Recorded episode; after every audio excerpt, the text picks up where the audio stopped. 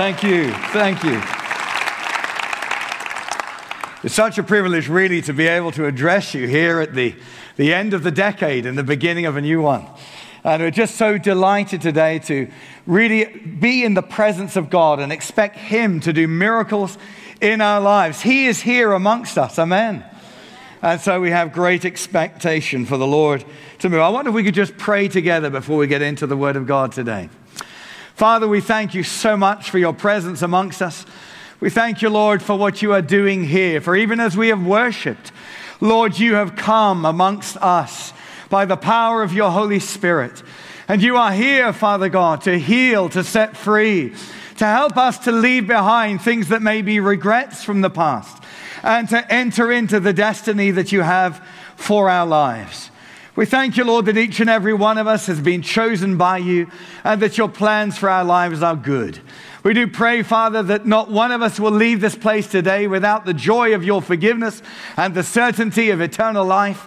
We pray, Lord, we would leave with a sense of purpose and destiny, knowing that you who began a good work in us will bring it to completion until the day of Jesus Christ. We thank you for it in Jesus' name. Amen. Amen. Amen. Well, a good, uh, a good morning to everybody. And can we just say a hi to everybody in our different congregations, perhaps in Leicester and in Cambridge and in London? Maybe we could just give them a round of applause. I would love to say welcome to see you, but it's a bit one way here. But anyway, it's fantastic nonetheless just to be together here in the presence of God. And at the end of 2019 and at the beginning, as we're coming only in a few days now to the beginning of 2020, I really want to remind us all today that God has a great and a good plan for our lives. It's so important to know that. It's so important to remind ourselves of that. If you're anything like me, I need to remind myself fairly regularly God has a great plan for my life, and He is working it out. God is an active God, He's a God who is involved. He's not a God, as some people think, who created the world and then stepped back and let it just carry on its own merry way. Far from that, our God is a God who created us. And for us who know Jesus as, as Lord and Savior, He recreated us. He made us anew in His image and He set us on the path He has for our lives, which is a good plan. We are not a purposeless people, we are a purposeful people in the kingdom of God. Amen. You know, one of the most famous verses of the Bible says, I know the plans I have for you, says the Lord. Plans to give you a hope and a future, to do you good and not evil. That's found in Jeremiah 29 and verse 11. It's one of those kind of fridge magnet verses you want maybe to put over your life or declare over your life that God has a future for you, God has a hope for you. A few moments ago, when Dave was praying for us, I had a sense that there were several people here today, two or three, who even uh, perhaps were struggling with suicidal thoughts, uh, thoughts of just you couldn't see the future. But can I just say to you, this is a good word to counteract every negative word, to say to yourself regularly, God has a good plan for my life. He has a future for my life. He has a certain hope for my life. Good plans for me. And so I want to say today that God has plans and purpose for each and every one of us. He has called us to be a people of purpose. And my theme today, if we're going to put a, a theme to this message, is this anointed for purpose. Anointed for purpose. That phrase anointed, that word anointed, is a, is a Bible term. It means to be set apart for and empowered for a particular purpose that God has for our lives. And the truth of Scripture is that every one of us has been called by God, first of all, to know Him, and then secondly, to serve Him. So God has a good plan for our lives, but it all comes out of relationship. In many ways, in all of our lives, if we are right with God, we are right with one another, and we are rightly aligned to His purpose in our lives, we will live happy and fulfilled lives. But if any of those areas goes wrong, either our relationship with God, our relationship with others, or a resistance to God's purpose in our lives, that kind of happiness meter, if I call it like that, suddenly goes down, doesn't it? And so it's really important that we align ourselves with the Lord today. We align ourselves in our relationships and we align ourselves with God's purpose. And God has anointed us to be a people of purpose. 1 Peter 1, verse 18 and 19 says this You were not redeemed with corruptible things like silver or gold from your aimless conduct received by tradition from your fathers, but with the precious blood of Christ, as of a lamb without blemish and without spot. What a beautiful scripture. It not only tells us that God has redeemed us, which that word redeemed literally means to be delivered by means of a sacrifice. And so every one of us was, was actually in bondage through sin to the power of Satan, the Bible says. But Christ came and redeemed us. He paid the price for our sins through his death, and in his resurrection, he has brought us back to God. We belong to the Lord. We are a delivered people. Amen. And that's remarkably good news. It's wonderful to know today that He has redeemed us, and the value He places on our lives is more than can be determined by pounds and pence. The value is the blood of His own Son. So let me say today, you and I are precious to God. You and I matter to God, and He has a wonderful plan for us. But look at this. It tells us not only that we were redeemed from sin, but it also tells us that we were redeemed from a sense of aimlessness. I remember many years ago coming uh, out of a meeting with uh, Don Double, who was the evangelist who trained me many years ago. And, uh, and actually, Don was talking to the chap who was at that time the head of the Elim movement of churches and had been in a meeting. As we came out of the meeting, it was a fairly uneventful meeting. And as we walked out of that, the head of Elim turned to Don and said, What did you think of that meeting, Don? And I'll never forget his response. He turned to him and said, Well, let's put it this way they aimed at nothing and they hit it. and the truth about it is, is that sometimes that can be exactly what happens in our own lives. I think it's a tragedy when people who have been created in the image of God and made with such a purpose to reveal His glory and His goodness in the world today live their lives as if, as if nothing mattered, as if their life was just a going round in a circle. The Bible says we've been redeemed from that. And we've actually been redeemed into a life that has purpose instead of a purposeless life, into a purposeful life. And my prayer today is that every one of us will discover what it means to follow Christ in his great plan and his great purpose in redeeming humanity, to walk and live in the glory of God, to reveal his love to the world and to reveal his love to one another and give him glory. Amen. It's a wonderful thing. Somebody once said, Are the things you are living for worth Christ dying for? Those are the words that are on the gravestone of a great preacher called Leonard Ravenhill. Can you imagine walking through a graveyard and seeing those words? Are the things you are living for worth Christ dying for? Powerful, powerful stuff. We have been saved for divine purpose. For divine purpose. You know, it was Demos Shakarian, who was the founder of the Full Gospel Businessmen's Fellowship International, that actually has been responsible for the salvation and the introducing to Christ of hundreds of thousands of business people all over the world. It had been an amazing move of God. He wrote a book called The Happiest People on Earth. It really is a book all about people. It's full of testimonies of men and women who have discovered divine purpose in their lives through a relationship with Jesus Christ and discovered the joy and the happiness that flows from being rightly related to God and embracing His plan for our lives. You know, let's look at this scripture together. This is Ephesians chapter 2, verse 8 to 10. Remarkable words written by the Apostle Paul. For by grace you have been saved through faith and that not of yourselves. It is the gift of God, not of works, lest anyone should boast. Aren't you glad that it's the gift of God? You and I cannot earn God's forgiveness. We cannot earn right standing with Him, but we receive it. For we are His workmanship, His poem. The Greek word is poema, His masterpiece of art, created in Christ Jesus for good works which God prepared beforehand that we should walk in them. It's a very powerful scripture. It tells us about God's work and it tells us about our works. It tells us that we cannot be saved by our works, but we have been saved by His good work.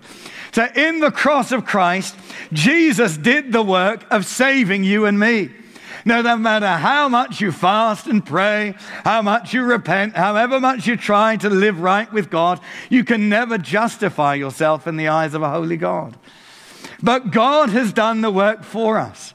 God became a man in his son, Jesus Christ, and he took the price for us. He paid the penalty for us. He has saved us by grace. It is the gift of God.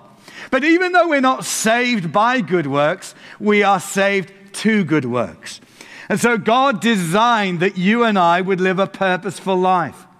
My dad, who was a, both a businessman and a pastor for many years, used to say this to me. He says, John, I pray every day that God will not allow me to miss one good work he's planned for my life.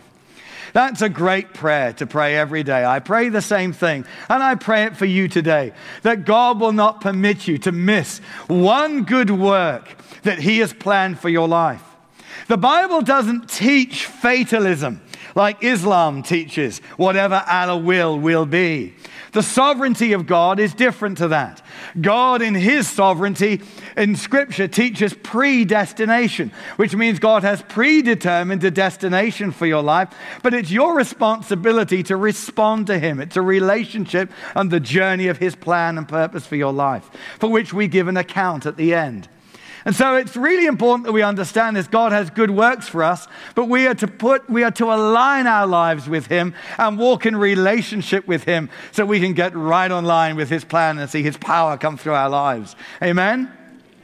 It's fantastic good news. Well, in following his purpose for us, first of all, the greatest purpose for every Christian, although he has individual plans in the outworking of his purpose for our lives, there is a general plan and a general purpose he has for every single one of us. And that is ultimately to be like Jesus Christ himself. That is really the aim of the Christian life that both morally and devotionally and in ministry we would be like Jesus himself.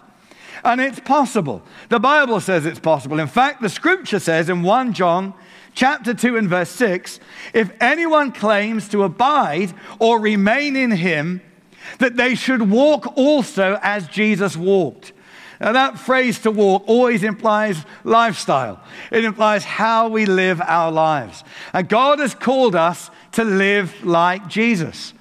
Now, of course, it would be very unjust of God to call us to live like Jesus without making it possible.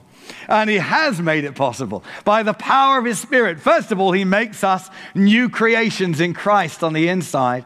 Then He fills us with the power of the Holy Spirit, and He enables us as we learn to take steps of faith to walk like Him, to live and to do the same things Jesus did. And that's the Christian life. The Christian life is so much more than just attending a service or going to a prayer meeting. It's living the Jesus life in the day to day, 24 hours a day, 365 days a year. It's very quiet around here. Is that, is that an amen? it's true. It's the amen. God wants us to live our lives for Him. Do you know that the first disciples were called Christians not by God, but by man? In Acts chapter 11 and verse 26, the Bible says, It was in Antioch that the disciples were first called Christians. Christians. A little Christ is what it means.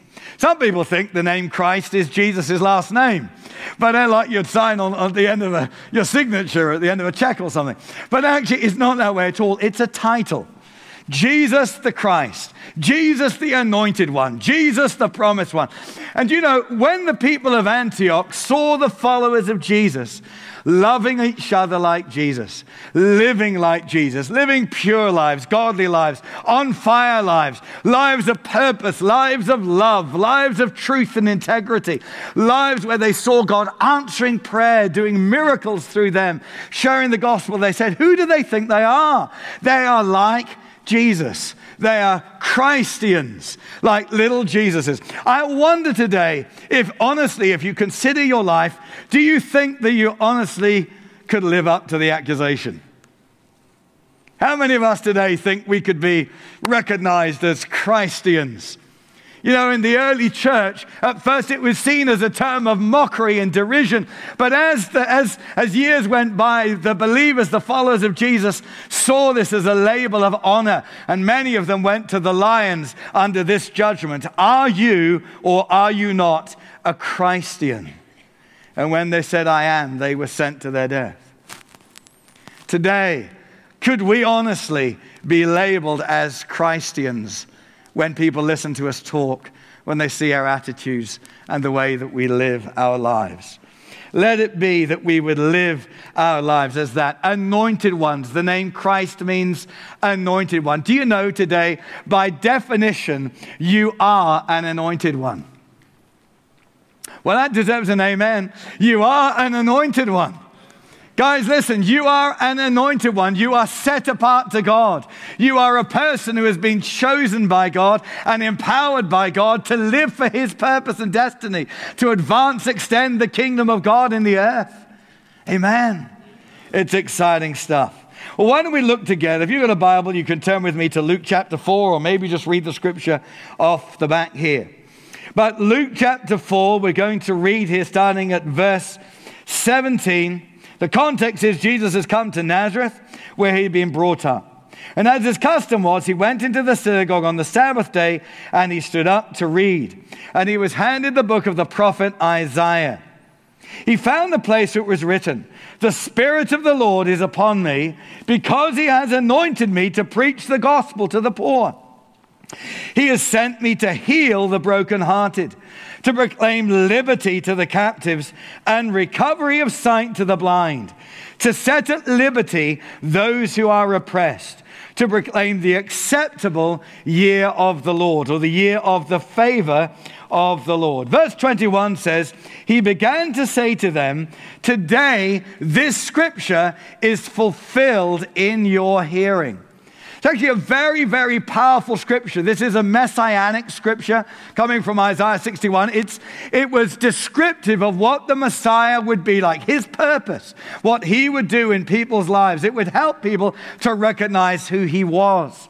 And when he uses the, terms, the term fulfilled, he's using the Greek aorist tense. That's a tense that speaks of something that is done, established, and evermore shall be. So when Jesus said on the cross, it is finished, that's the tense he was using. He said, it's complete, it's done, it's finished, and evermore shall be. You cannot ever undo the work of the cross of Christ on our behalf. Amen. Thank God. So when Jesus says these words are fulfilled in your hearing, he's actually saying, I am declaring a whole new era for humanity. Then the Jesus the Christ came. He says, from this day on, wherever the Christ is preached, wherever Jesus is proclaimed, good news will be proclaimed to the poor. The eyes of the blind will be opened. Captives will be set free. Those who are oppressed and brokenhearted will be liberated and healed and they will know the favor of God restoring their lives. What an amazing promise of God. And it is current, it is present, it's here today for you and me. Amen. This is what Jesus declared as his mandate, his purpose. He has, is anointed and empowered to do these things. I want us to share a few testimonies from our experience traveling around the world. And you know, for 32 years, I've been privileged to preach the gospel around the world, about 52 countries thus far. And so I just want to just share a few testimonies. You know, this is the testimony of Scripture, and it is, has been for me over these years, the testimony of my own experience of the faithfulness of God. Mark 16, verse 20 says that they went out everywhere preaching the word, and the Lord worked with them, confirming the word by the signs that accompanied it. And so, wherever the gospel is preached, the gospel happens. It changes people's lives in every area of their life when they receive the Christ. So, first of all, the Spirit of the Lord is upon us to preach, to share the good news. Let me just share something of quite a recent miracle. This happened this summer. These are all just a few testimonies from the last months. And you know, in the summer, we were out in Eastern Europe. We took the team out there and some of our interns. And as we were going out and about in some of the towns and in the villages, Some of the team went out into a gypsy village. And as they went out into the gypsy village there, they got out some guitars and they were playing and they were singing praise to God and they were sharing testimony and preaching the gospel and they started to pray for the sick. As they started to pray for the sick, blind eyes came open and deaf ears came open and pain was leaving people and so many different things started to happen. Well, amongst all of this, there were some children and while the miracles were happening, one of the children ran back into the home of his parents. As he went back to the home of his parents, he ran back in there and said, Mom, Dad, Mom, Dad, bring little, whatever the name of the little boy was. But his younger brother was just five years old, but was born with a club foot. And the club foot, therefore, was crunched up, coming back inwards like this, and turned around at 90 degrees to the foot like this. And he said, There are people out here who are praying, and miracles are happening. Bring him out. And so they took, and the parents came out holding the little five year old in their arms and brought him up to our team. And as they, as they did in front of everybody, a crowd of about 50 people had gathered. And everybody knew the child because, of course, he was born in the community. And so our team just took the little boy and prayed over his foot. And in front of all of their eyes, the foot just turned around and grew out and went straight. And everybody was stunned. They preached Jesus. They preached Jesus to them. And as they preached this Jesus who's just healed this little boy, 46 of the 50 gave their life to Christ there and then on the spot. Isn't that our Jesus? He's good news to the poor. He really is good news. You know, he came to heal broken hearts and to set captives free. I'm going to put these two phrases together because, in our own experience, sharing the gospel to people around the world, we find so often that these two things are so regularly linked between broken hearts and captivity. So many addictions are based on a frustration, an inner wound, and a pain. And people are self medicating, self comforting the issue, looking for answers in all the wrong places and ending up in bondage. And Jesus wants to not only break our chains, but also heal the wounds that have given birth to them in the first place. You know, so let me just say this that. Uh, you know, we just come back from uh, the end of November from Argentina. And Argentina has been in a great revival for 30 years now. There's such an openness to God. Well, in one particular city that I went to, the, the, uh, the press, of the, the city press, the TV, and all of that got to hear that we were around. Apparently, it's a city that not many international visitors go to, especially international preachers. And so it was an event. So they came to see us and they asked, Can we film you praying for the sick out in a public place, not in a church meeting? So we want to see if this stuff really works outside. So we said, Yes, we'd be delighted. And so they came along. I was actually very tired after 26 hours of travel, and I was supposed to be preparing my message for the evening during the morning. However, um, our interpreter said to me, he said, John, look, you know, just go out for 20 minutes. They only want a little bit of footage for the, for the news. And, and uh, then after 20 minutes, you can go back in and do your preparation. I said, all right. So we went for a walk in the park. As we went into the park, the first man I saw coming towards me was on crutches. Now, I walked past him, but I, I, I hope you know what I mean when I say I kind of got this inner kind of something on the inside prompting me. I meant to pray for the fella. But uh, I just walked on past him for a bit. And after I'm about 10 steps on, I stopped my interpreter. I said, You know what? We need to pray for that guy. So we turned and said, Come on. So we turned around, we went back to him, and I tapped him on the shoulder. He turned around and I said, Sir, hi there, lovely to see you. Look, uh, um, of course, I'm using my interpreter, but I said, uh, I said, Can I just say, look, we're, we're out here as uh, believers. We've come from England.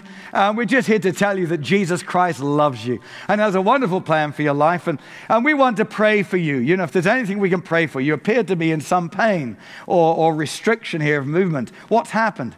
He said, Oh, I've had a terrible accident. And he said, uh, I'm, I'm in a lot of pain and I can't move my ankle, my foot properly. I said, Okay, well, can I pray for you? He said, Yes, please do. So I go down there and I pray for him. And in all honesty, I prayed for him four times. You know, I think Jesus prayed for a blind man twice, so I can get away with four. And, um, so I prayed for him four times. While I'm praying, a crowd of people gathered around to watch what was happening, which of course is what we want because we want to tell them about Jesus. So we have this crowd gather around us, and I'm praying for his foot. Well, when after the fourth time, I stand up and he drops his crutches and he starts walking freely. As he walks around freely, and the TV catches all of this and everything. Well, I thought, you know, never ever leave it just at healing. So I then turn him round to face or the crowd and I put my arm around him and I tell him, this, this Jesus who's just healed our friend here, he now wants to do an even greater miracle in all of your lives because he died for your sins and rose again. And he can make you a brand new person on the inside, take away your past and, and save you from your sins. Who wants this Jesus? Well, 15 people raise their hand and they all give their life to the Lord. Well, when that happens, a crowd begins to gather that's even bigger.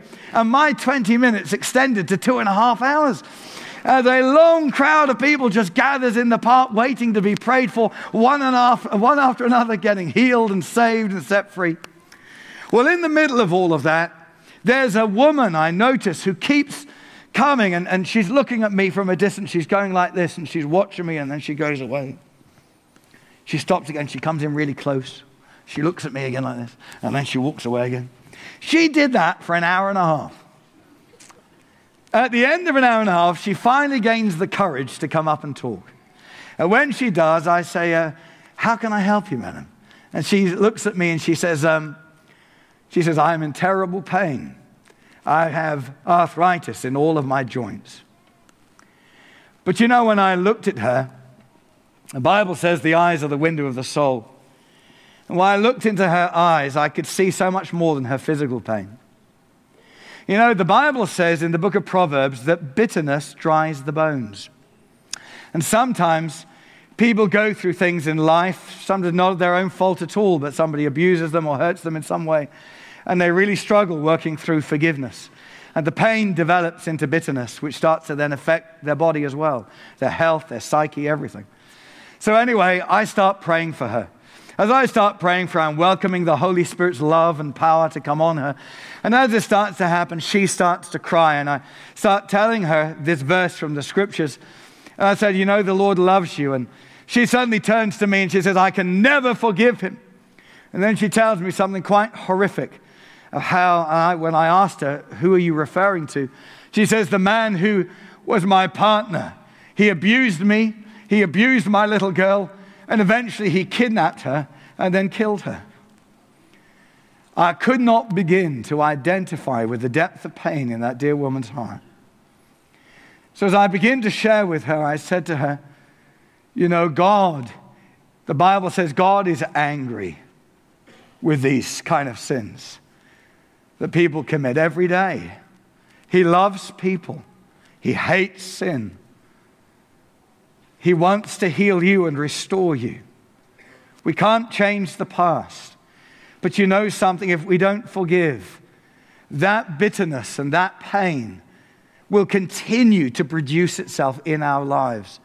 It'll continue to destroy you. I said, What's happened to you and what happened to your daughter is horrific. But you know what, what can be even more horrific as life goes on is that this thing controls your whole life and your destiny for the rest of your life. I said, God will help you. He won't do the forgiving for you. You've got to make that choice. You've got the dignity and responsibility of your own decision. But the Lord will help you. Can I pray for you that He will help you? She agrees to that. About 10 minutes later, she makes the choice to forgive. When she forgives, a most remarkable thing happens because I didn't even pray for her healing. But as she forgives, I can feel the presence of God tangibly come on her body. And she is healed. I can feel like the heat of the presence of power of the Holy Spirit going out of my hands and into her body. I knew she was being healed as she forgave. We came to the end of it. She gives her life to Jesus. Once she gives her life to the Lord and then tells me she has decided to forgive, then I just ask her, How is the arthritis? How's the pain? Why don't you give some movement to your hands and your wrists and your legs? She starts moving around. She breaks down in tears. She says, I can't believe it. My pain is gone. It's gone. I'm free. Total mobility was restored, total freedom. She fell into my arms, and appropriately as you can, you just give a hug and and off she went.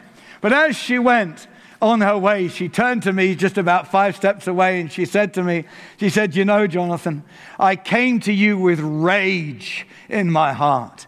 but I'm leaving with love and with joy and totally healed. She said, That's amazing. I said, That's Jesus.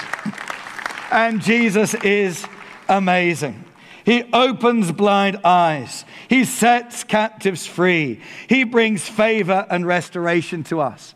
You know, I'm going to have to speed up because I can see the clock is whizzing along. But let me just say this to us for a moment.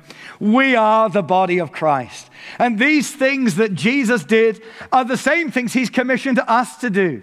Sometimes it's easy to think that these kind of miracles belong to the quote unquote specialists.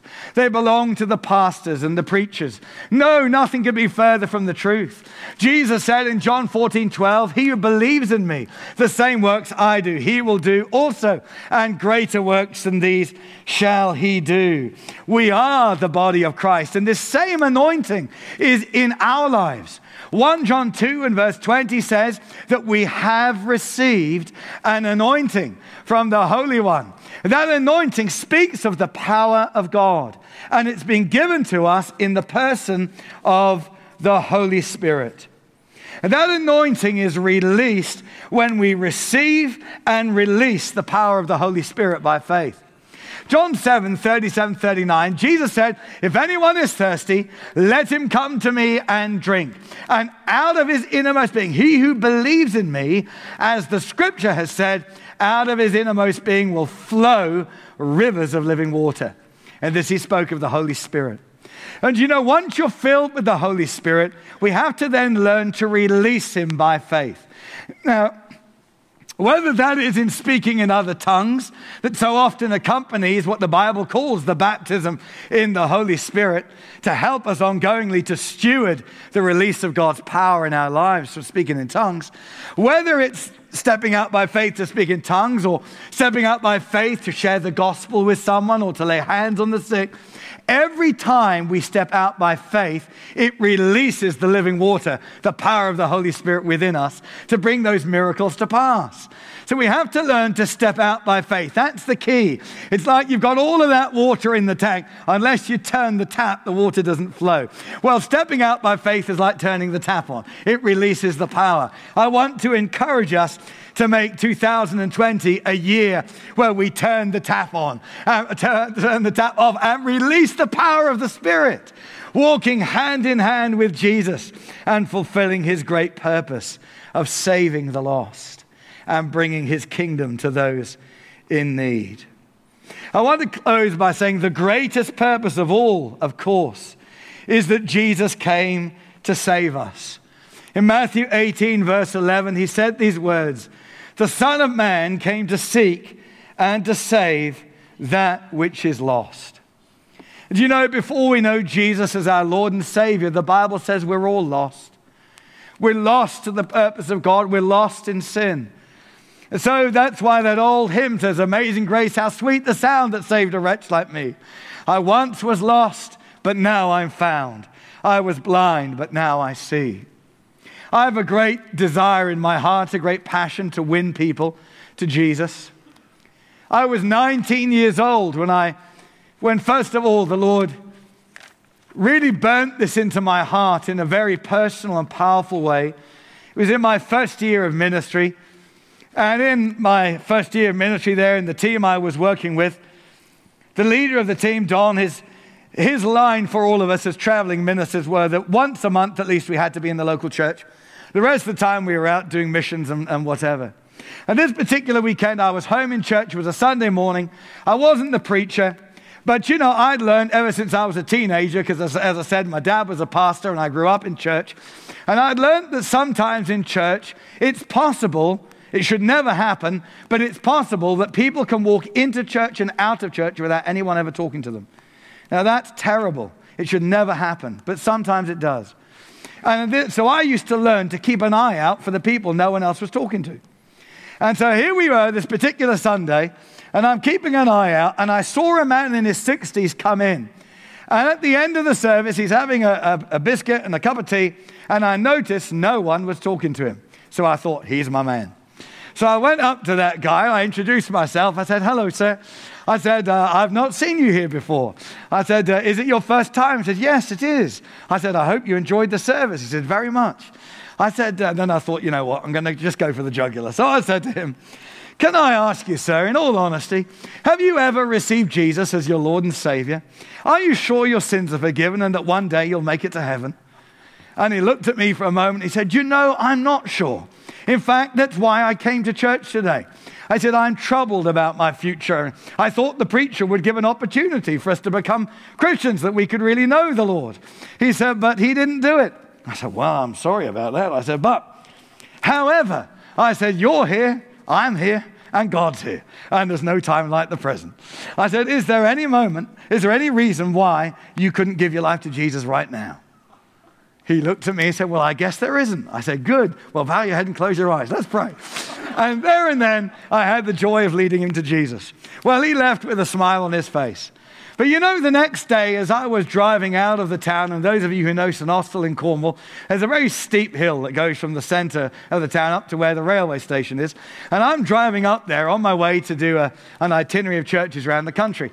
And as I'm driving up that hill, I suddenly notice an ambulance by the side of the road and a crowd of people gathered around a body on the pavement. So I stopped my car, I got out of my car, and I went down to the crowd to see if I could help. As I gently pushed through the crowd, I found there that lying on the floor the body of the man I'd led to Christ in the church the day before. He went to be with the Lord that day. And I was so pleased that I had stopped for the one. I don't always stop for the one, I can only say, Lord, forgive me. But you know, I'm so grateful I did for that man because he went to be with Jesus. He was saved in the nick of time.